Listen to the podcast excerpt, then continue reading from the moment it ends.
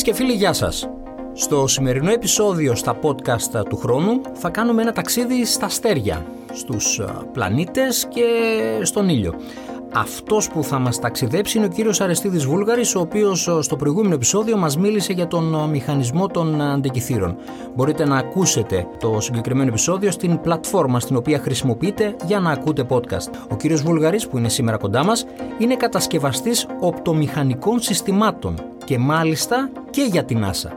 Ώρα λοιπόν για εκτόξευση προς τον ήλιο. Κύριε Βούλγαρη, θα καούμε όσο πλησιάζουμε; Α, ε, πρόσφατα υπάρχει ένα διαστημόπλιο το οποίο προσέγγισε πάρα πολύ κοντά τον ήλιο. Έχει μια ειδική ασπίδα ε, αντιθερμική η οποία προστατεύει το διαστημόπλιο. Επομένως, αν χρησιμοποιήσουμε αυτή την ασπίδα, πιθανώς να είμαστε τυχεροί και να μην καούμε. το συγκεκριμένο διαστημόπλιο πάντως είναι η πρώτη φορά που έχει φτάσει τόσο κοντά, έτσι; Ναι, ναι, ναι. Και φυσικά, εφόσον όταν παρατηρείς κάτι από πιο κοντά, ε, σημαίνει ότι έχεις και καλύτερη διακριτική ικανότητα ή βλέπεις φαινόμενα τα οποία δεν είναι ορατά αν το παρατηρείς από πιο μακριά. Σε τι κατάσταση είναι ο ήλιος ε, σήμερα; Α, ο ήλιος είναι ένας ζωντανός οργανισμός έχει, ε, έχει διαπιστωθεί εδώ και 300 χρόνια περίπου ότι κάθε 11,3 χρόνια αυξομειώνει τη δραστηριότητά του. Είναι μια χύτρα ταχύτητος η οποία με το που αυξάνει την πίεση εκτονώνεται μέχρι να ε, ξαναδημιουργηθεί μια καινούρια πίεση να το πω έτσι. Είναι μεταφορική, μεταφορικός ο παραλληλισμός βέβαια. Ε, όχι και τόσο μεταφορικός βέβαια από την αλήθεια. Ο ήλιος ε, επομένως κάθε όταν βρίσκεται στο μέγιστο της δραστηριότητάς του εμφανίζει πάρα πολλές ε, κοιλίδες, είναι το πικρά, ισχυρά του πικρά μαγνητικά πεδία, ε, εκρήξεις, προεξυχές, και υδρογόνου δηλαδή. Και αποτέλεσμα αυτών των, της μεγάλης δραστηριότητας και των εκρήξεων που ονομάζονται εκλάμψεις εξφενδονίζει προς το μεσοπλανητικό χώρο α, ακτινοβολία και σωματίδια. Μάλιστα πολλές φορές αυτά τα σωματίδια έχουν μεγάλη ταχύτητα και είναι καλά οργανωμένα με αποτέλεσμα να ταξιδεύουν αδιατάρακτα μέσα στο μεσοπλανητικό χώρο και μπορούν να συναντήσουν τη γη. Επειδή αυτά είναι ε, ηλεκτρισμένα αυτά τα σωματίδια, παράγουν, έχουν το δικό τους μαγνητικό πεδίο λόγω αυτής της κίνησης, αλληλεπιδρούν με το μαγνητικό πεδίο της γης. Το μαγνητικό πεδίο της γης στους πόλους, τα έλκει προς τους πόλους. Αυτά αυξάνουν μεγάλες ταχύτητες, μπορεί και 3.000 χιλιόμετρα το δευτερόλεπτο, συγκρούονται με τα ανώτερα με τα άτομα της ανώτερης ατμόσφαιρας του οξυγόνου και του αζότου και από αυτή τη σύγκρουση παράγεται ένα φως χαρακτηριστικού χρώματος ανάλογα με το στοιχείο, πράσινο για το οξυγόνο, μπλε κόκκινο για το άζωτο και είναι το λεγόμενο πολικό Ο ήλιος αυτή την περίοδο βρίσκεται σε πορεία προς το ηλιακό του μέγιστο το οποίο αναμένεται να είναι το 2025. Ε, έχει μια μέση δραστηριότητα, δεν θα έλεγα ότι ε, ακόμα είναι σε μεγάλη εγρήγορση. μάλιστα το 2000, ε, το, 2000, το μέγιστο του 2000 ήταν εξαιρετικά θεαματικό όπως και του 1980 και του 1990. Μάλιστα το 1980 κινδυνεύσαμε λόγω της ηλιακής δραστηριότητας με τρίτο παγκόσμιο πόλεμο διότι το αεροπλάνο ε, το προεδρικό αεροσκάφος με τον Ρίγκαν το οποίο ταξίδευε προς τη Σαουδική Αραβία έχασε την επαφή μέσω ασυρμάτου ε, με το πενταγωνο στην Αμερική και θεωρήθηκε ότι το ρίξαν οι Ρώσοι. Α, βέβαια Ενώ δεν συνέβη κάτι λόγω τέτοιο. Της λόγω της καταιγίδας, συνέβη έτσι... μια ηλιακή καταιγίδα η οποία δημιούργησε παράσιτα στις τηλεπικοινωνίες και επομένως δεν ήταν δυνατή η επικοινωνία μέσω ηλεκτρομαγνητικών ε, Μάλιστα και γι' αυτό το λόγο αναπτύχθηκε και ειδικό τμήμα ηλιακής αστρονομίας στον Αμερικανικό στρατό. Ε, το 1990 ε, πάλι επίσης από συνεχείς εκλάμψεις στον ήλιο συνέβησαν, ε, αναβλήθηκαν αρκετοί βομβαρδισμοί στον πόλεμο του κόλπου επειδή τα ε, αεροσκάφη δεν μπορούσαν να επικοινωνήσουν με τα ε, αεροπλανοφόρα. Να και ένα καλό που έχει κάνει μια ηλιακή έκλαψη. Ε, από τότε βέβαια παρατηρήθηκε ένα εξαιρετικά παρατεταμένο ηλιακό ελάχιστο που συνέβη το 2008 και 2009. Είχαμε περίπου 100 χρόνια να δούμε τέτοιο παρατεταμένο ηλιακό ελάχιστο. Αυτό είχε ως αποτέλεσμα να αλλάξει και λίγο η κατάσταση στο ηλιακό στέμα. Εγώ τυχαίνει να είμαι μέλος μιας ε, διεθνούς ερευνητικής ομάδας ηλιακών αστρονόμων με επικεφαλής ε, μέχρι πρότινος τον αείμνηστο Τζέι Πάσαχοφ. Μάλιστα ήμασταν μέλη και στην ομάδα και επίσης με τον αείμνηστο Ιωάννη Σιραδάκη και παρατηρούμε ε, τις ηλιακές εκλήψεις ανά τον κόσμο ε, με σκοπό να καταγράψουμε την ενεργειακή κατάσταση του ηλιακού στέματος. Το ηλιακό στέμα είναι ένα, έτσι, ένα φαντασμαγορικό πέπλο γύρω από τον ήλιο, είναι μια πολύ εκτεταμένη ατμόσφαιρα του ηλίου, αλλά το εκτιφλωτικό φως του ηλίου δεν, δεν επιτρέπει να το παρατηρήσουμε την ημέρα, ε, επειδή είναι υπερβολικά φωτεινό το αναμονάδα επιφανείας ε, ο υπερβολικά φωτεινός αναμονάδα επιφανίας ο ήλιος. Και επομένως αυτό το θέμα φαίνεται μόνο κατά τη διάρκεια ολικών εκλήψεων. Δηλαδή όταν η σελήνη καλύψει τουλάχιστον το 100% του ηλιακού δίσκου. Επομένως ο ήλιος τοπικά εξαφανίζεται σε ένα συγκεκριμένο μέρος, μια λωρίδα πλάτους περίπου μέχρι και 300 χιλιόμετρα και μπορούμε να δούμε άστρα στον ουρανό και φυσικά το ηλιακό στέμα το οποίο μας δηλώνει την ενεργειακή κατάσταση του ηλίου. Όταν το ηλιακό στέμα, όταν ο ήλιος έχει μεγάλη δραστηριότητα, η θερμοκρασία στο ηλιακό στέμα ανεβαίνει υπερβολικά. Και τι σημαίνει υπερβολικά; και εδώ είναι και το παράδοξο και είναι και το άγιο δισκοπότερο της ηλιακής αστρονομίας. Η επιφανειακή θερμοκρασία του ηλίου, η φωτόσφαιρα όπως λέγεται, έχει θερμοκρασία περίπου 6.000 Κέλβιν ας πούμε 6.000 βαθμούς Κελσίου. Mm-hmm. Απομακρυνόμαστε από το τζάκι από αυτή τη θερμότητα, την πηγή θερμότητας και η θερμοκρασία στην ατμόσφαιρά του σιγά σιγά ανεβαίνει στους 400.000, φτάνει το 1 εκατομμύριο και λίγο όλο και ψηλότερα μπορεί να φτάσει μέχρι και τα 2,5 και 5 εκατομμύρια ε, βαθμούς. Από τους 6.000 απομακρυνόμαστε και φτάνουμε στα 2 εκατομμύρια. Αυτό είναι ένα παράδοξο. Δεν έχει απαντηθεί ο μηχανισμός εδώ και 60 χρόνια που μελετάτε εκτενώς το ηλιακό θέμα δεν έχει απαντηθεί ακόμα. Καμία θεωρία δεν έχει εξηγήσει επαρκώς πώς συμβαίνει αυτή η διαδικασία και ε, η ομάδα που είμαι μέλος, η κυνηγή εκλήψεων, ε, έχει αυτόν τον σκοπό. Πόσες, πόσες εκλήψεις ε, έχετε πάει; Ε, μέχρι τώρα έχω παρατηρήσει 10 ολικές εκλήψεις ηλίου και μία δακτυλιοειδία. Η τελευταία μάλιστα ολική έκλειψη που παρατήρησα μαζί με τον αείμιστο Τζέι Πάσαχοφ ήταν ε, ε, μέσω ενός αεροπλάνου που, το οποίο πέταξε ειδικά για αυτό τον σκοπό, ένα ε, Boeing 787 το Dreamliner, ε, πέταξε στα θαλάσσια όρια της Ανταρκτικής όπου ήταν ορατή μια έκλειψη λίου, πετάξαμε σε ύψος 12 χιλιόμετρων πάνω από την επιφάνεια ε, και παρατηρήσαμε το φαινόμενο της έκλειψης ε, ηλίου μέσα από το αεροσκάφος. Φυσικά ε, με, τα όργανα... Αυτό πήγα να ρωτήσω. Με τι όργανα ναι. κάνετε αυτή τη δουλειά, πώς παρατηρείτε ναι. ουσιαστικά; Την ομάδα αυτή δεν πηγαίνουμε να φωτογραφίσουμε απλά το ηλιακό στέμα. Οι φωτογραφίες που τραβούμε για το ηλιακό στέμα είναι υποστηρικτικές στα άλλα όργανα που χρησιμοποιούμε. Εγώ έχω τη χαρά να κατασκευάσω και να χρησιμοποιήσω ο ίδιος όπως χρησιμοποιήθηκε και με ε, όπως χρησιμοποιήθηκε και από την NASA το, έναν φασματογράφο δικής μου σχεδίασης, ε, τον Ίκαρο, Ίκαρος Little Spectrograph, με τον οποίο μπορούμε και ε, ο Ίκαρος παίρνει το φως που εκπέμπει, που εκπέμπει το ηλιακό στέμα και με μια ειδική διαδικασία το αναλύει στα επιμέρους χρώματά του. Και με βάση τα χρώματα που υπάρχουν στο ηλιακό, ε, σε αυτό το φάσμα, ένα ταινιωτό, μια έγχρωμη ταινία, ε, μπορούμε να γνωρίζουμε τη σύσταση του ηλιακού στέματος και τη θερμοκρασία και την κατανομή των στοιχείων που έχει η ατμόσφαιρα του ηλίου το στέμα. Παραδείγματος χάρη ε, υπάρχει ο σίδηρος 14, είναι ο σίδηρος ο οποίος λόγω της υπερβολικά μεγάλης θερμοκρασίας έχει χάσει, έχει χάσει 13 ηλεκτρόνια και αυτό το στοιχείο με αυτή την κατάσταση εκπέμπει ένα χαρακτηριστικό πράσινο χρώμα. Επομένως, όπου εντοπίσουμε αυτό το χαρακτηριστικό πράσινο χρώμα, ξέρουμε ότι εκεί η θερμοκρασία είναι περίπου 2 εκατομμύρια. Επίσης, υπάρχει και ο σίδηρος 10, ο οποίος λόγω χαμηλότερης θερμοκρασίας έχει χάσει 9 ηλεκτρόνια και εκπέμπει ένα χαρακτηριστικό κόκκινο χρώμα. Επομένως, όπως το φάσμα εντοπίσουμε αυτό το κόκκινο χρώμα, ξέρουμε ότι αυτές οι περιοχές είναι ε, θερμοκρασίες περίπου στο 1 εκατομμύριο. Με αυτόν τον τρόπο μπορούμε και κάνουμε έναν χάρτη ε, ε, πάνω στο ηλιακό στέμα με τις θερμοκρασίες, με το πώς κατανέμονται οι θερμοκρασίες. Πού υπάρχουν τα 2 εκατομμύρια, πού υπάρχει το 1,5, πού υπάρχει το 1 εκατομμύριο, πού υπάρχει πολύ χαμηλότερη θερμοκρασία. Άρα δεν υπάρχει ίδια θερμοκρασία έτσι πάνω στον ήλιο. Ε, τα πάντα ρί, όπως έλεγε ο κ. Ηράκλητος, ε, τίποτα δεν είναι σταθερό στο στέμα. Το στέμα συνεχώς αλλάζει η μορφή.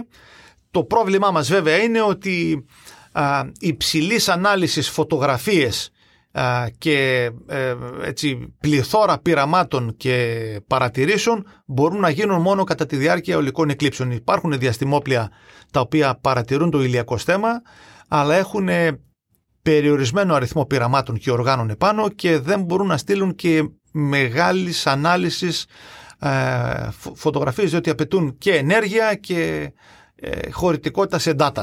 Συνεπώς ο, ο φασματογράφος για παράδειγμα που φτιάξατε εσείς ο Ίκαρος για την επόμενη έκλειψη θα βελτιστοποιηθεί, θα βελτιωθεί, θα γίνει καλύτερος για να παρέχει πιο εξειδικευμένη πληροφορία για αυτό που θα δείτε στην επόμενη έκλειψη για παράδειγμα; Ε, ναι, ε, ό,τι παραμένει στάσιμο, επειδή πιστεύω ότι ό,τι παραμένει στάσιμο πεθαίνει, σε κάθε αποστολή από τις 10-11 ε, μέχρι τώρα, ε, συνεχώς φτιάχνω και μία βελτίωση επιπλέον στο φασματογράφο α, ή και ακόμα ένα όργανο.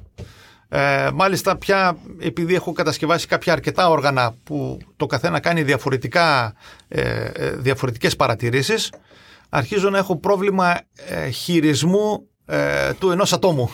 δηλαδή χρειάζεται πια βοήθεια και από δεύτερο και τρίτο άτομο. Μέχρι τώρα μάλιστα είχα έναν πολύ καλό βοηθό τον κύριο Αθανάσιο Οικονόμου, ο οποίος και αυτός είναι συνεργάτης ε, της ΝΑΣΑ ε, τα τελευταία 50 χρονια ε, και ο οποίος ε, συνεχίζουμε να πηγαίνουμε μαζί στις κλήψεις και χειριζόμαστε και οι δύο τα όργανα που έχω κατασκευάσει για να προλάβουμε να έχουμε παραπάνω στοιχεία για, τα, για τις εκλήψεις. Πάντως συγκεντρώνεται αρκετά άτομα, δηλαδή το ενδιαφέρον είναι μεγάλο, έχετε καλή ομάδα.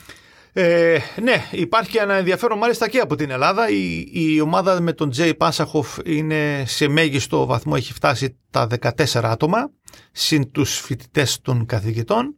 Εδώ από την ομάδα επίσης έχουμε φτάσει τους 11 Έλληνες όπως ήταν στην αποστολή της Αμερικής.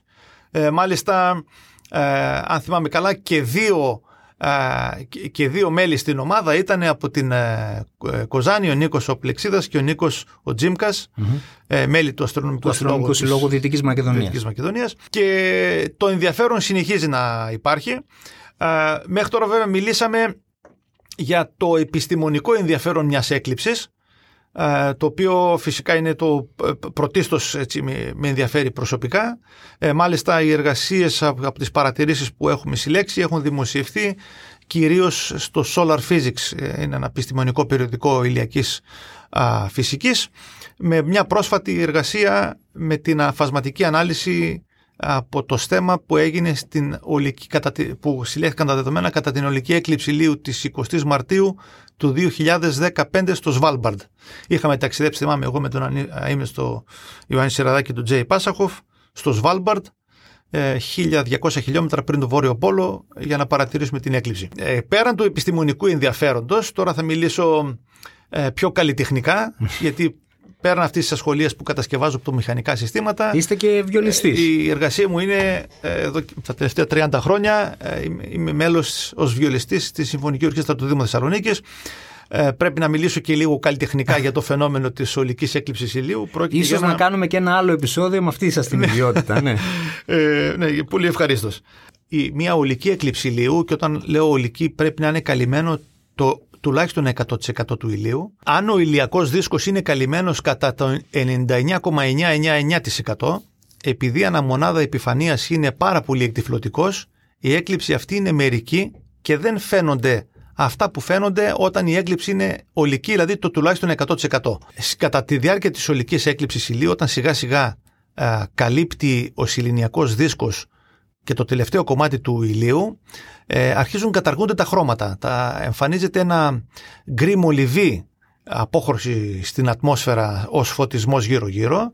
Δεν μπορείς να καταλάβεις τι χρώμα παντελόνι φοράς ή τι χρώμα παπούτσια γιατί όλα είναι έτσι κάπως γκρι κεραμιδί μολυβί και ξαφνικά ανοιχτώνει ε, ο ήλιος γίνεται μαύρος επειδή είναι η νέα σελήνη μπροστά από τον ήλιο εμφανίζεται το πέπλο έτσι με ένα μαργαριταρί χρώμα γύρω γύρω από τον ήλιο το οποίο είναι αρκετά εκτεταμένο, δηλαδή είναι αρκετές ε, μοίρες στον ουρανό, ίσως και έξι και μπορείς να δεις και άστρα στον ουρανό, ίσως τα φωτεινοτερα τα λαμπρότερα. αυτό φανταστείτε κατά την αρχαιότητα τι σοκ θα ήταν, μάλλον να το αντιστρέψω. Κατά την έκλειψη του 2019 στην Χιλή, την ολική έκλειψη του 2019, μετακινήθηκαν λόγω της έκλειψης ένα εκατομμύριο επιβάτες προς τη Χιλή. Αποκλειστικά για την έκλειψη. Φανταστείτε που ακόμα και σήμερα που είμαστε βομβαρδισμένοι από εικόνες ή πράγματα από ντοκιμαντέρ που τα, έχει- τα έχουμε δει. Εν τούτης κινήθηκε κόσμος για να παρατηρήσει ε, αυτό το φαινόμενο. Φανταστείτε επομένως ποια θα ήταν η αίσθηση του να παρατηρείς μια ολική έκλειψη ηλίου το 150 ή το 180 π.Χ. Ίσως και γι' αυτό ήταν βέβαια και το έναυσμα για τον αρχαίο κατασκευαστή του μηχανισμού των αντικειθήρων να κατασκευάσει ένα μηχάνημα για να ξέρει πότε θα ξαναδεί μία έκλειψη ηλίου. Το λέω βέβαια μεταφορικά, αλλά δεν αποκλείται να είναι ένα κίνητρο που οδηγήθηκε σε αυτή την κατασκευή.